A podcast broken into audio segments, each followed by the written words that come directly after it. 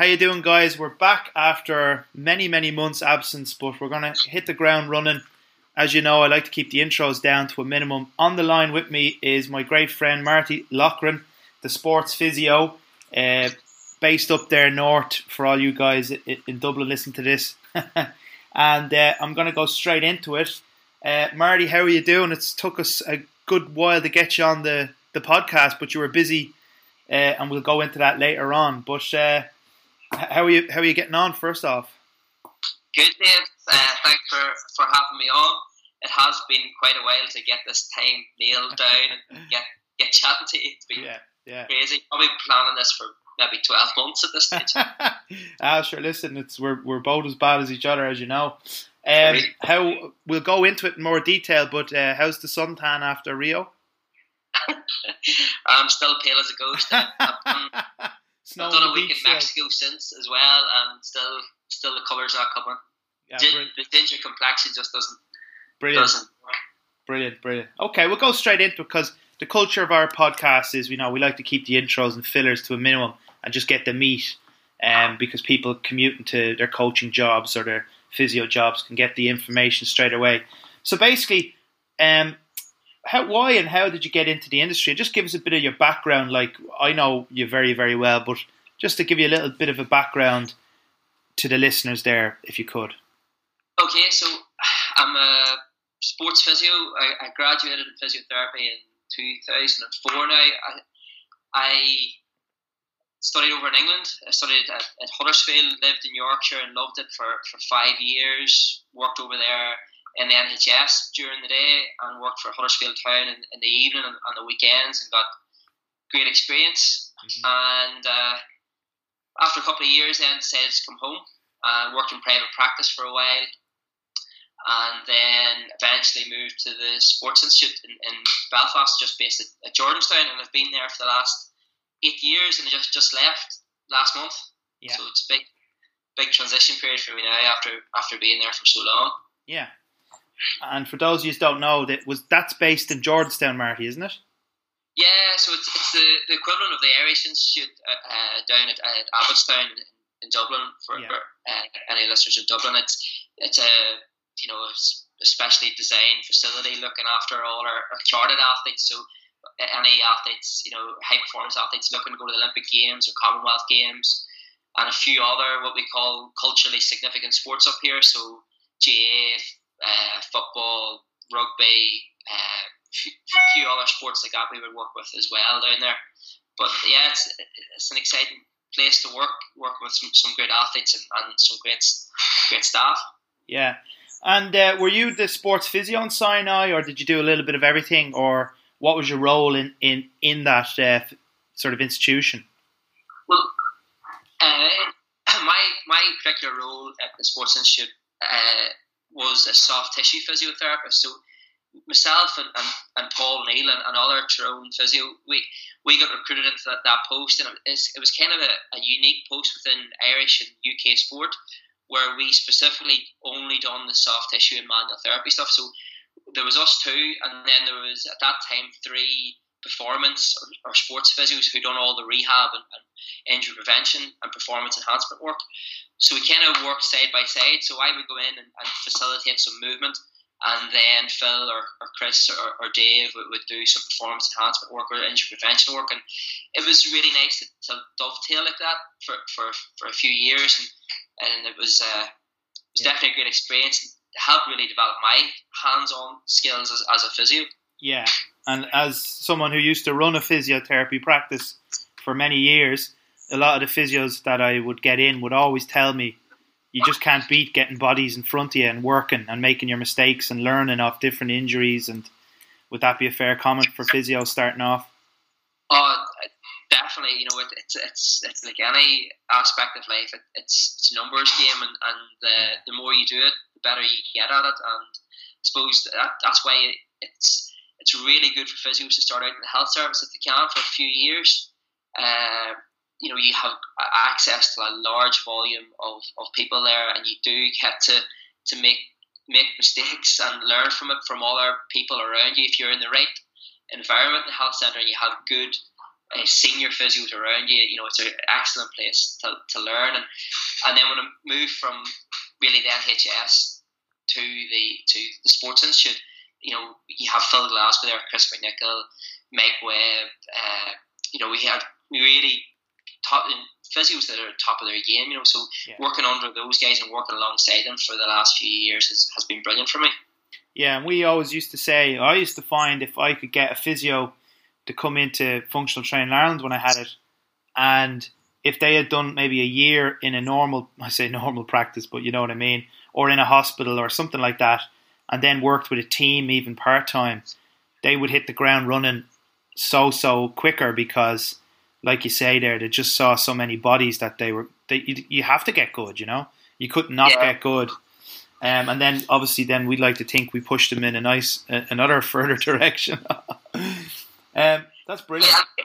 Whenever you whenever you own your own practice, it's very difficult to recruit straight out of university in a private practice when people are paying their hard cash for, for that, that service. You need to be able to stand over yeah. and make sure that the quality of the service is, is, is top notch and it's your reputation that's on the line. Especially, you know, we started out from just myself and, and my wife, and, and, now we have another two guys working with us, and it's you you know you're constantly aware that you know your reputation goes with with their their treatment. So it's important you get the recruitment right and the, the, the training right, but it's also important that you you know what their background is coming in into and making sure that they've had that that volume before because private practice is a scary place for for a new grad physio.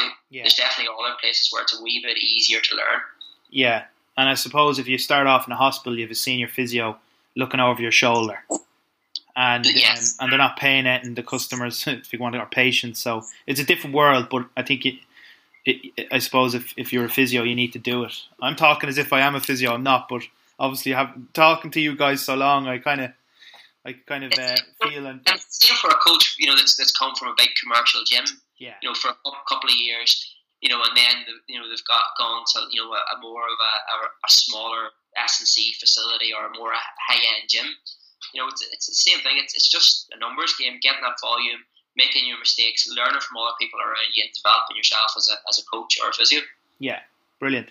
So let's dive into it anyway. So uh, the listeners to this thing, and I am fascinated too, because that's how. Well, I actually met you when I coached Longford up in Jordanstown. I didn't even know I met you, but we did. but uh, uh, what I'd be fascinated is chatting to you about um, the teams you've worked with and the standards that either you've set yourself or you've been part of or you've been privy to. Could you go briefly into some of the teams you've worked with and some of the challenges you've faced? I know this is a big question because um, when you work with a team, it's nothing but a challenge. But anyway, um, and also just some of the stuff that you've done that either have uh, reduced injuries or haven't reduced injuries or anything along those lines, if you catch catch my drift. Yeah, uh, so I suppose from uh, a GAA point point of view, the two big teams that, that I have spent most of my career working with are, are Tyrone and, and Jordanstown, the, the University of Ulster. Yeah, and they uh, when you work, I predominantly worked with Tyrone Minors. Uh, I worked with them for four seasons, and then last year I spent a season with the under 21s. And when you're working with those age groups, there, there are lots and lots of, of, of challenges, you know, that are, yeah. are well uh, publicised. Uh, you know, at this point, you know, the amount of fixtures the games the, the guys have to play, the amount of teams they have to play for, yeah. you know, being in pre-season with one team and mid-season, you know, with another team, you know, it there are so many difficulties around that, and injury prevention in, in that scenario is very, very, very, very difficult. Yeah. Uh, but when we came into the Tyrone Minor setup, I came in with, with a, a new head coach as he took over the team in 2011, and Tyrone had just won the All Ireland Minor title in 2010, and, and what we realised was that probably underneath the minor level, we had fallen behind the Kildares and the Corks and the Dublins and, and these other teams in, ter- in terms of, of, our development. Yeah. And for a few years, you know, we were kind of on, on the back foot.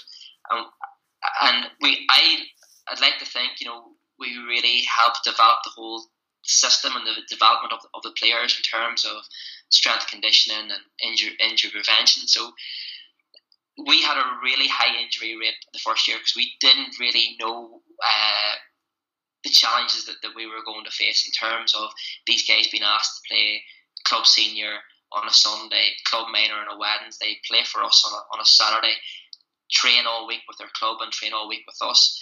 So we we try to put you know putting guidelines in place so that you know the club had them one night a week. They played one game for the club. You know we had them the rest of rest of the week you know, there's times in the year where the club had them and we didn't have them, or we give them a week off and give them some recovery time. And there was other times where we took them up to Garvaghey, our, our training training venue, and we didn't do anything with them.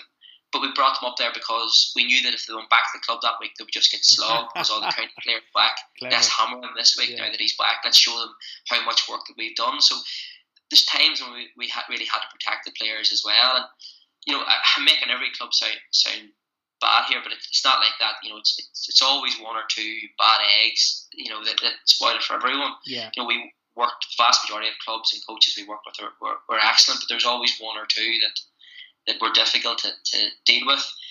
But in in terms of when we actually got the guys in, in the door, looking back now, it was probably a wee bit of OTT.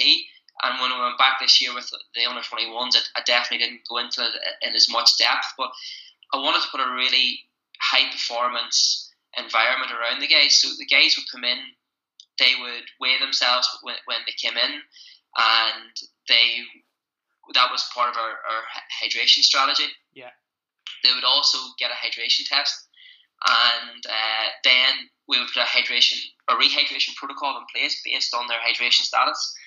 Uh, so they might have to take a Dioralyte or you know 200 mils of water or 500 mils, whatever it was, based on their on their hydration. But after a few weeks of doing that, the guys were top notch with it, their hydration, and we continued to test them. But we, probably after two, two or three weeks, we didn't need to test them because they all passed the test every night. They would then go from doing their hydration work to their corrective uh, exercise strategy uh, protocol. So we would screen the guys every six to eight weeks and based on their needs, they would go and do a hamstring protocol or a groin protocol or a lower back protocol or whatever, whatever it was, whatever their needs were. They would go and, and do that, and they would also work on their FMS correctives as well. And then they would go out and train, and then whenever they came back in from training, they, we would weigh them again, and then they would re- rehydrate and then get their nutrition on board. So I like to think we ticked a, a, lot of boxes, and if they would go to any other environment anywhere in the world, it wouldn't we wouldn't look out of place with what we were doing with them. Yeah. Now, some people out there going saying you're mad; these are 16, 17, 18 year old kids, and you're going way over the over the top of them. But majority of the kids enjoyed it. You know, I remember Kieran McGeary, who's under 21 captain a few years ago when we won the All Ireland. Like, when we got knocked out of the minors, he was absolutely devastated because he said, you know, this is like playing for Man United in this environment that he's in, and he was absolutely devastated to, to leave it. You know, so I think hopefully the players benefited and, and the system benefited. Yeah. Probably was a bit OTT and I would pull it back a wee bit if it was to do it again, but you know, it was good to, to do it at the time. And would you um, intersperse strength and conditioning work? So, for example, would you go way in correctives and then into an S and C session, and then on football days do football, or was this just before the football days? No, so we would have one night where they were doing the, gym at, at their own local gym with a, a, an intern looking after them at their own uh, local gym. So we would tend to have satellite centres all over the county, and they would go and do their S and C work there. And then one of our nights we would split it, and the guys would go and do their gym work first, and then go out and hit the pitch after that. So they would get one collective session and then one uh, individual session where they would go and, and, do that at the at the satellite session or, or their own gym if, if they yeah. had that available in their club. And would you have had a team of interns so, yeah, we, to help you with that? Yeah, so we we had Brian McHugh, who was our, our head strength conditioning coach. We had Connor Gervin, who was in there from, from sports science. So yeah, we, in terms of getting personnel, we, we did have a lot of boxes ticked. This was the pre uh, Peter Donnelly days. You know, Peter Pete's come in now and, he, and he's and he's overhauled the whole whole system. He's doing a, doing a brilliant job from from top to bottom. But uh, at this stage, S and C and Tyrone and injury prevention and athletic development was was very under resourced and it was very frustrating for me and. It, I banged my head off a, a lot of walls around Garvaghey for, for a few years before we eventually got yeah. got Pete on, on board. But yeah, we would have had guys doing S and C from our very first year, so 2011. But before that, there was no S and C for Tyrone minors or under 21s. You know, there's this perception around there that you know sometimes Tyrone were, were way ahead of the game, and like you know, and a few of those or teams were, but we, we really weren't. You know, and, and if you believe everything you read, you know, we've been doing this at under 14 level for 20 years. You know, and it's not the case at all. Yeah. You know, we're still finding our our, our feet with it, and, and the system's still very much in, in, its development. But 2011 was probably when we, we really started it, it off for anything from minors, under 21s, and even even seniors had, had been doing bits and pieces of it, but it probably wasn't then till, till Pete came in board where you had every single player doing it every night, you know, which is which is great. That's where you want to be it's fantastic, and uh, it's great to hear the feedback of the young players that they actually recognise that that is super professional. But how could they not, you know? And you're not just testing them for testing's sake; you're giving them like live feedback. So if they're simple thing like they're dehydrated, um, they're told to go drink some more water or get take it to the light. So eventually, it seeps into their con- that they just have to turn up the train and hydrated. It's just waste of time if they don't, you know. And I, I don't a presentation for council a few years ago on it. Uh, so I was part of the, the team that launched the GAA Activate warm up up here in, in the north for yeah. the Ulster Council, and uh, I done a presentation to the, the Ulster GAA coaches on you know the the benefits of doing an injury prevention warm up and what other injury prevention strategy you could include, and we used the Tyrone minors over a three or four year period as, a case series and you know, it was amazing to see the the, the uh, number of injuries per playing or training hours fall dramatically over those four years.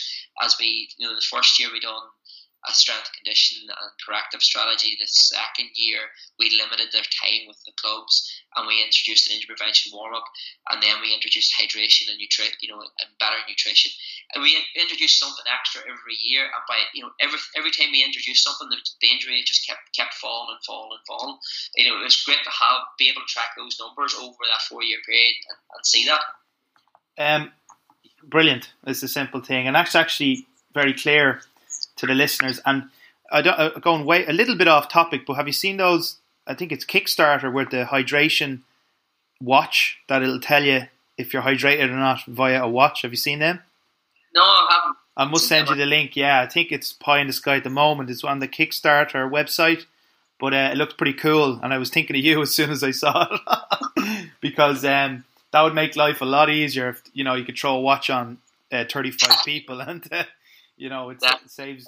Anybody's there doing hydration tests, it's, it's not the nicest thing to do, do in the world. So if there's a watch that does it for you, yeah, that's the way my brain thinks. Looking for the shortcuts at all stages.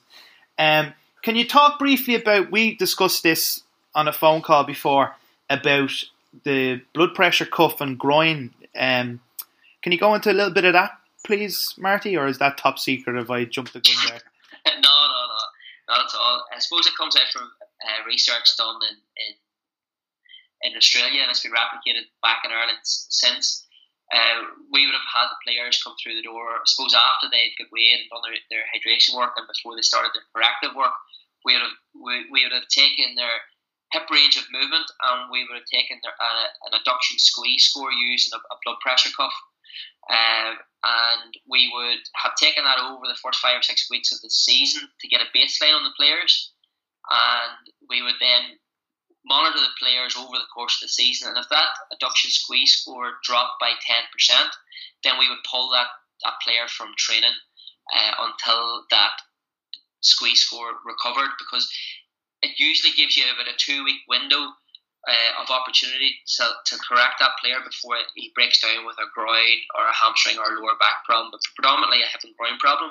Yeah. Uh, you know, so we were using that as one of the key cornerstones of our injury prevention program because at that in our first year, the, the amount of chronic hip and groin injuries we had was was unbelievable. You know, you're probably talking 25 to 30 percent of the squad with that. Yeah. And in our final year, we didn't we didn't lose any player for a single game for the whole season with a hip and groin problem because yeah. we, we had introduced that strategy and we got very good at doing that. And to do that, it, it, you know, it all sounds very nice to sit down and get the players to do all their squeezes before before training, and you track them on a nice Excel sheet.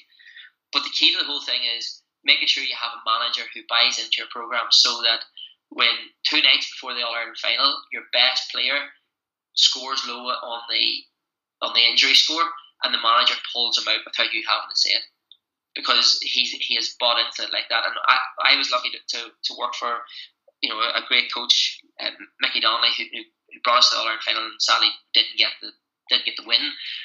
But Mickey really bought into everything that we were doing, and, and, and he would leave the whole athletic development, S and C, and physio to myself and, and, and Brian and, and Connor.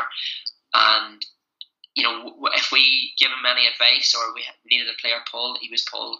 You know, and, and even two nights before before the Ireland final, I just showed him uh, one of our best players scores, and Mickey says he doesn't train, then I just call him. That's it. You know, and, and you know, there's not many managers who, who would do that before before a key game, but Mickey had, had obviously uh, bought into it. Yeah.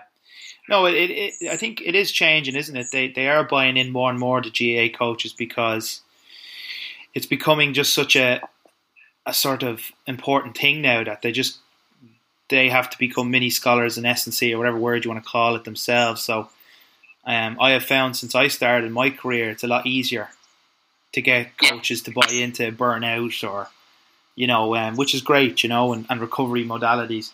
Um, just on, so that, so yeah, you, so the the squeeze test and an Excel sheet, and basically you knew a baseline, and if it was below ten percent, pull the, the athlete because they were at a higher risk. So that's fascinating. And yeah, we would do soft tissue work uh, manual therapy, uh, rehabilitation with them yeah. for however long it took yeah. to get them back up to baseline again. And then again, we would monitor them uh, throughout. And would, did you ever dabble with RPE scales and workloads and stuff like that? Or now that's enough. it's pretty comprehensive, but did you ever dabble with that? We we tried to do it a few times. It was difficult. I think if you have an app I, know the, the Irish Institute are using Edge 10 and they, they have an app that the athletes can use, you know, to, to do that stuff. Yeah. you know, but I think whenever you're dealing with 30 young lads who have so many teams, it becomes very, very, very difficult. Yeah. And, you know, what we done was we just try to keep, create a very open and honest environment. And if a player came, you know, came to the any part of the management team and says, "Look, I'm feeling sore. I'm feeling tired. I had a tough game from the club at the weekend." Then they got the night off. You know, we we pulled them, and, and I think the best managers do that. And if you can create an honest environment like that, then you know you don't need to rely on technology as much because you know you have trust in the players, and the players have trust in you. Yeah, that's brilliant. Um, and did yeah, the RP scales, I suppose, you know, they can be tricky to administer. And um, what I love about the approach of the squeeze test and the hydration test and the FMS is I'm a lover of stuff that is done when the players are standing in front of you. You know, like this sort of thing where they go off. I'm not saying RPE scales isn't like that, but I'm saying I love that sort of management, like a factory line. When they come in, they get tested, they go out and it's it's straight away usable data as opposed to just fitness testing them and then they never see their, the retest, you know? Yeah, totally. So that that's what I think the power of that is. It's like why are bodybuilders the way they you know get so bulked up is probably just pure dedication, and the science is probably secondary. You know, it's one of those things to me, but that's the way my mad brain works. um, that's fantastic information, and you know, um, we'll post up little stuff. So I, I, know our friend Matt Carr is selling the squeeze kit for cheap enough on his website, um, Sports Physio Supplies. That I'll get the right, but Matt Carr in Tipperary, if you Google his name, he was selling them. Um, a great friend at EFN. So straight in, you're just basically home from Rio. Um, so you're the head physio, one of the physios for the Irish Olympic team. Is that correct, Marty? Uh, I'm the lead physio for the Irish triathlon team. Sorry, And as we two athletes qualify for the Olympic Games, then I was uh, then selected as one of the physios for the, the Irish team. But you know, boxing had their own physio, athletics had their own physio. So a lot of the sports had their own physio, and then the Olympic team themselves had, had three what we call HQ or headquarters physios who looked after everybody else that, that didn't have a have a team physio. So I was one of the team physios there at the games. Cool. And like lifetime dream um, for every physio, I presume. But I presume it's also like anything. You know, a training camp sounds great when you go to your next of kin. Oh, I'm going to Portugal with such a team, and then you realise it's absolute full on work. Uh, what was a typical day in Rio, or did you have a bit of beach time to yourself? Or Uh, it, we had, I suppose, we had the biggest ever Irish team there, but we must have had 11, 12 physios, five five doctors. We had the most athletes there, but we had by far the most medical staff we've ever had. brilliant. Now, I always felt sorry for some of the athletic uh, the athletic staff because you know they had a, a massive team, and even and the hockey guys as well. Like they had a load of work to get through their medical team, whereas I, you know, I had two guys who were tapering for the games, and thankfully we had no last minute hiccups or, or injuries. So. uh, You know, I did have it fairly easy when I was there in, in Rio. Now, if, if you go back to like training camp and in France or Spain, and you maybe have ten guys there, you know that's that is hard work, and you know it's very very long days, and you're away from home, and it's not as glamorous as it sounds. But Yeah. when you got to Rio, it, it was a lot easier. But there's also a lot of mindset stuff ar- around that. You're dealing with athletes who are in the peak of their career. They're in the most stressful environment that they've ever, been in because they're about to compete compete in the Olympics. So you might not need to do a lot of technical work, but there's a lot of non-technical work that you have to do in terms of your communication with them, your communication with the coaches, just making sure things are okay but not interfering too much. So it it's still a very difficult, stressful place to be, even though you're not maybe doing a lot of hands-on work or you're not in the gym with them a, a whole a whole lot. You know, it, it's still a difficult environment to be in. But from a, it is a lifetime dream for me. You know, uh, I suppose when I got into physio uh, and I was at university, I thought my dream would be to be working with Tyrone on, on the All Ireland final day, and that's all I ever thought about running on, on a Croke Park. But I was able to do that with, with the minors. I, I suppose I'd love to do it again, you know, with at any with any Tyrone team. But Yeah. having worked at the Sports Institute for eight, eight years and working with those high performance athletes and seeing them go off to major games, it then becomes your your new goal is to go with them and support them at, at the biggest event in the world. And I was really lucky to be able to, to do that. Uh, it does take a lot lot of hard work and time away from home. I've pro- probably been away from home about 250 days over the last two and a bit years. Yeah, Uh, uh, probably 10 plus trips away a year.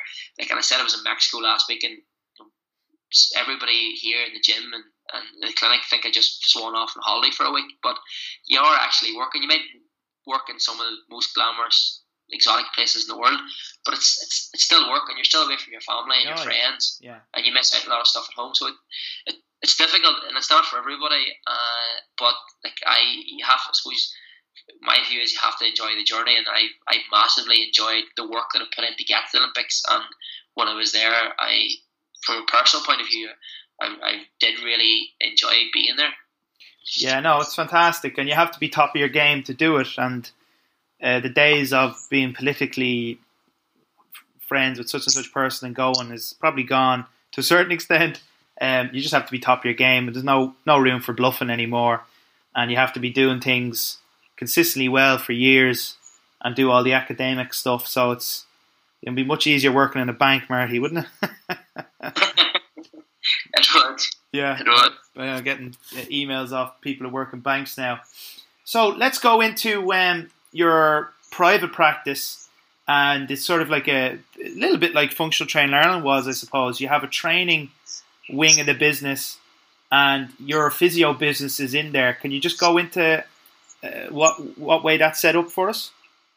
Yeah, so uh, I myself and my wife had a small practice in, in the town centre in Cookstown uh, for the last five or six years. And about two years ago, we decided we wanted we wanted to move and expand, and we were, I suppose, looking around for for the local trainers and local coaches because it made sense to us to have a big training space yeah. and to share the cost of that with uh, with another coach. Uh, so we met Jared Gervin here, who, who co-owns the facility with us, and, and uh, we got talking, and uh, you know, his philosophy fitted in with well with our philosophy, and we hit it, really hit it off, and we decided to do it. Uh, so about two years ago now, we, we decided we would we would jump jump in both feet and do it, and we opened just over eighteen months ago. So we have we moved the, the old physio practice to here. We moved into a basically a, a massive warehouse, and we built uh, we built a whole facility within that warehouse. Uh, so there was nothing there, only a big empty, Yeah. dirty warehouse, and we had to clean the whole place down and, and, and build it. It took us about four months. So we now have physio clinic here with three treatment rooms. Uh, we have four physios working for us. We have a sports med consultant due to start with us next month, and then on the training side of things, the whole place is probably about seven and a half thousand square feet. Probably another two and a half thousand that we haven't developed, but seven and a half is kind of big enough for us at, at the minute. yeah. We have a business development manager, Richie Donnelly, one of the Tyrone players. Who, uh, he's good, good face, good uh, for for the business. Yeah. And then we have Jared, the co-owner and head trainer. Uh, and then we've got Garth Mealy, who's our head of S and C, and we've a couple of other uh, trainers as, as well. So things are going well. A lot of hard graft for the first year. Yeah. A, a, a lot of hustling, but hopefully things are just about to, to take off for us. We hope a lot of plans in place for the next few months. Yeah, and uh, that's that's. I didn't realize it was that big. I thought it was in and around four thousand or three thousand square, so seven and a half, and you have a bit of room for more, which is great because it lets you do. Do you do like group classes and things like that on the fitness end of it? Yeah, yeah. So we have your typical team training classes, uh, one or two of those per day. Uh, the majority of our business is, is semi semi private coaching. Yeah. Uh, there's a few one to ones still here. Uh, you know, it's kind of tiered training, Tom Plummer model, uh, but also heavily influenced by Jean Claude over at W10. brilliant. And uh, we have a, a yoga and Pilates studio, uh, and you know we have a large, uh, typical black box uh, kitted out facility. So we have a large conditioning and, and uh, movement prep area where we do our rehab and and our movement prep and conditioning work, and then down down at the bottom we have our, our strength area where we do our strength and power stuff. So you know that that's kind of where, where we are. We you know we we're able to hopefully cater for for a, the general public right through to your high end and thankfully you know, a lot of teams have used us last year for whether it be fitness testing you know gym performance testing you know Tyrone come down and, and use the place you know to do to do their gym testing and a few other local clubs come in Right. and, and we have a few other ones who come for group S and C and one to one S and C so we have a broad broad spectrum without spreading ourselves too thinly Fantastic. And um, is there much competition in the area for a service like that, or are you just kind of motoring at the moment and getting all the word of mouth referrals? Yeah, there's, there's a lot of good good facilities and good guys in, in, in Cookstown. Uh, most of it's personal training, uh, mostly one to ones and your your large team training sessions. There's nobody else doing semi private the way we are. Uh, there's nobody else in this area at all that's, that's doing S and C. Well, not the S and C that, that we know, but uh, that's one of my bugbears. We'll probably get on to that later. but uh, there's there's another, you know, there's a large leisure centre, commercial gym, but no, there's no other facility like what, what we have. You know, there's other good guys out there doing good stuff, but there's nothing quite just like how what what, what we're doing. Sounds fantastic, and uh, I promised to go up and uh, throw a few weights around someday, so you'll have to hold my hand. Definitely. Just definitely. ignore my T spine and hips when I train, okay? okay, very good. So um, that's fantastic, and we'll put up links to you know all that stuff because I think people should really see the facility. It's really top top class. Um, you've mentioned to me that you're rolling out a long term athlete development program. Um, do you want to just briefly speak on that in regards to your gym up there, the performance lab, isn't it? Yeah, yeah. Uh, so long term athlete development is, is that's that's my passion. That, that that's what I want to do. That that's why I've left SINI and, and focused at home. I really want to develop long term athletic development pathways in all sports, but primarily, you know, my sport, GAA. Uh, how I get into that was, you know, you're dealing with players at 18, 21 with long, long term chronic injuries, and you, you know, you have to, in my view, you have to go right back to where they start and build them properly. And if you do that, then these guys don't break down the way they're breaking down at 18 to 21. So whenever I was working with Tyrone and I was getting these guys through you know, at 18, 19, 20, you know, with chronic injuries, I was saying, look, we've missed the boat here. We need to start back at 13, 14 year, years of age, get yeah. these guys training properly, and then work our way back up. And then the next batch of athletes we get through won't have these chronic injuries. So that that's how that that's really how I get into the fitness side of the industry uh, or the S&C side, and, and that's that's that's what I uh, would like to really develop. So at the minute, I'm in charge of the athletic development for Triathlon Ireland. Uh, so over the last year, we were doing some physical competency testing with their young high performance athletes and, and developing pathways and programs for them. Working with uh, Lynn Algar in, in, the UL and, and, Michael Black up in Letterkenny, and it's still in its very early stages, but it's some exciting stuff there. We worked with Swim Ulster last year doing similar stuff with similar testing work with their young coaches and doing workshop sorry with their young athletes. And we also done some uh, workshops for their for their coaches. But what we're rolling out this week is we want to do some coach development work with with GAA clubs. And our aim is we want to we want to get involved with the club and work with them over three years and, and do workshops for the club, test our young players, put programs in place, put physical curriculum uh, programs in place, teach the coaches how to coach it, and then go and do site visits with the coach coaches out at, at their club and making sure it's being uh, coached appropriately. So then we can walk away after three years, and, and that club is is self sufficient in, in you know strength training for, for their young athletes. Mm-hmm. You know that, that that's our aim. You know it, it probably only will suit the big clubs. Uh, you know it's a big undertaking. There's obviously an expense with that, mm-hmm. but I think it's something exciting. I don't think it's happening anywhere else, and I think it's really badly needed. Like I don't know if you'd seen it, but I I, I pushed out a, a Survey Monkey questionnaire last week. Yeah, I filled it out. thankfully, a few people have, have retweeted and stuff, and I have had feedback from over 400 GAA coaches. And uh, wow. Some of the, you know, the majority of coaches have been training five, ten years plus, and 93% of them said they'd want further education in, in LTAD. You know, so you know that that's the, the, the market that we want to help.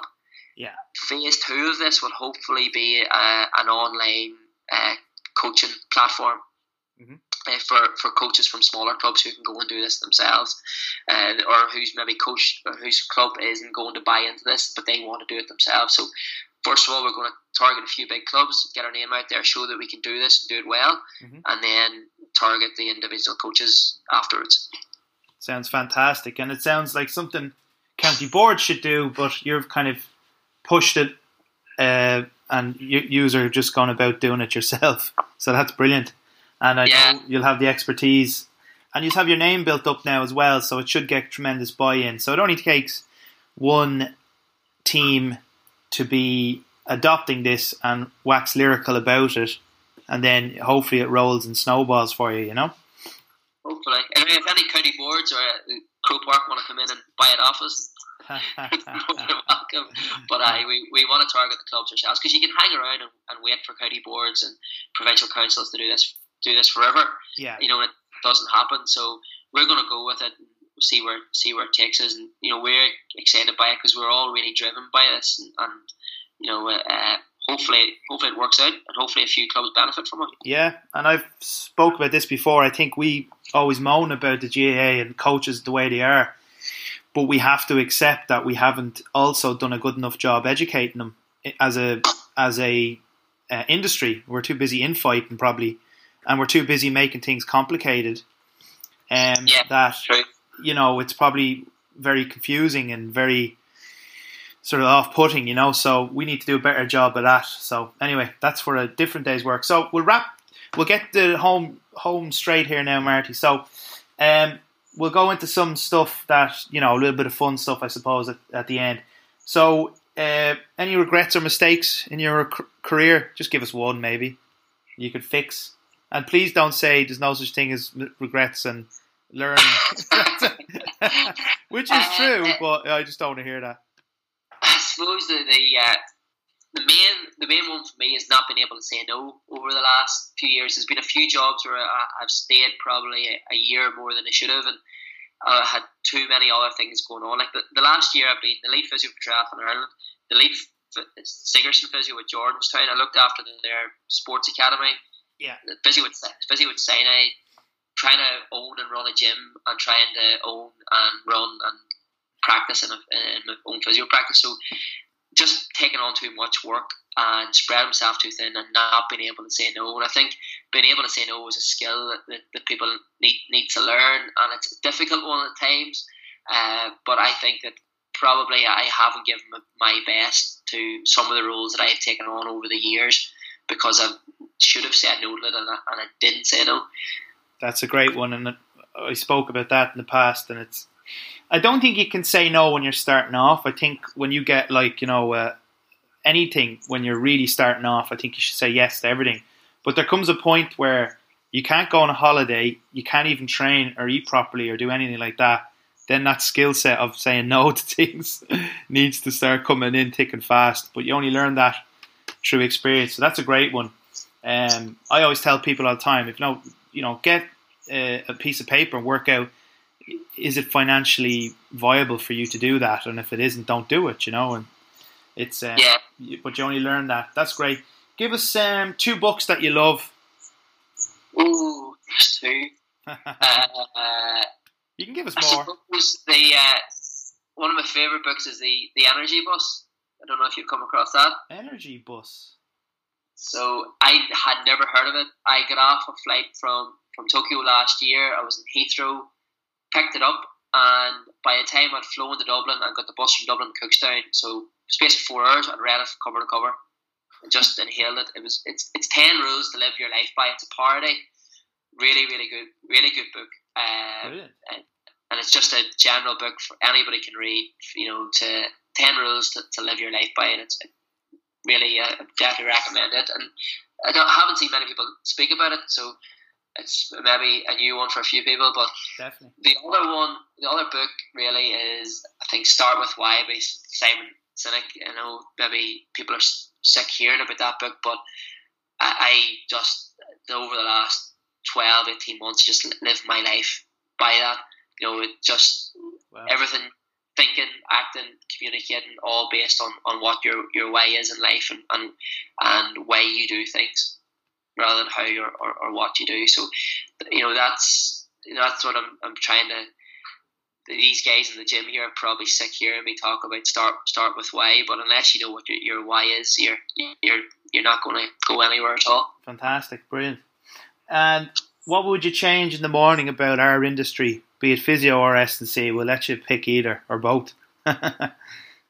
Uh, I, see a massive difference between S and C and physio in terms of two things.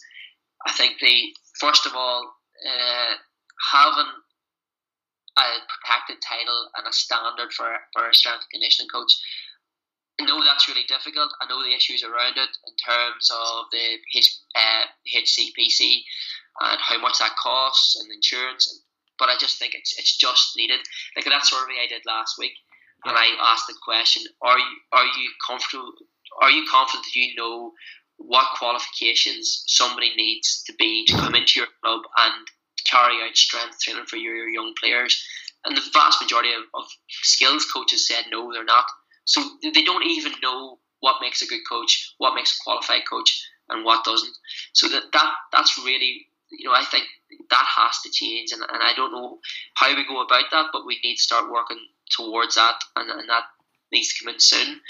The other big difference, I think, between the fitness industry and the physio world, I think, really is is the bitchiness that goes on. I'm yeah. sure there are physios that, that bitch about other physios and, and complain, and yeah, and we, we've all had a wee, uh, and all had a wee bitch in, in our time, but it's it's sometimes it's really embarrassing. Sometimes you go on Facebook and you yeah. see gyms going at each other and trainers going at each other, and it's just embarrassing. Like, and, and we should be better than that, you know. So yeah. those are two things that I would change is is the bitchiness of it all, and having a clear pathway of you know what is the standard for a strength conditioning yeah. coach and protecting that title because our, our head of S&C here, Garth, he wrote a blog recently about just giving off about strength conditioning classes, like how you know having a strength conditioning class for the general population and calling it strength conditioning.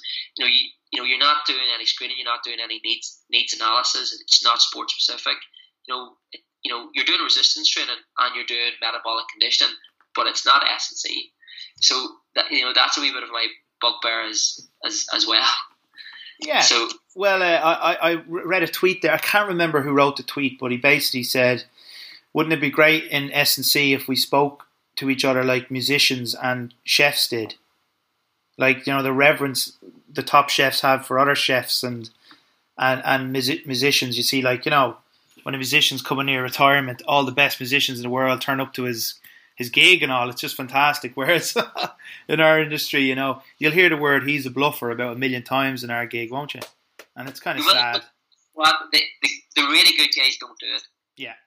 I think uh, that's my experience, you know. When, and when we met up before, you know, be a, a Mike Boyle or, or Kelvin Giles or whoever we've had over, and you get the really best guys in the country together, they don't have a bad word to say about each other. You know, and, yeah. and if you have if you're dealing with a coach who's bitching about other coaches, then you know that probably tells you a lot about about that coach. It does, and it's something. Uh, the standardization of S and C, or a protected term, I think needs to happen. Um, in the in, I don't know how it could start, or I don't know who will take the bull by the horns, but it it'll you'll wake up one morning and then realize you'll probably need X, Y, and Z certs, and um, it's interesting because like I've worked with God knows how many Gaelic teams, and I've never been asked for insurance or uh, my qualifications once. and I mean that's probably not good either, you know. So it's uh, interesting, but I think it will change. But it's got might take fifty years or something, you know. Yeah, probably. yeah, we'll, I'll, only we'll only be hitting our stride then. right, so uh, Marty, we'll let you uh, go, but just to remind all the listeners that on Saturday, 8th of October, Ed Slattery has set up a tremendous event with Paul Bunce, our good friend Martin Kennedy, Neil Welch, and Marion Earls, sort of the best of the Irish S&C community, giving a talk there in Ballsbridge Hotel. That's Saturday at 8, and the EFN are sponsoring it. So it should be a great event. I'll be there um, and can't wait for that. So, Marty, thanks very much. We're going to put up all the links and everything to that. Fascinating stuff. Um, the level of professionalism there you show in terms of the screening and all that is fantastic. And your expertise is second to none. So, thanks for coming on to the uh, EFN podcast. Thank you, David, for having me. Take care.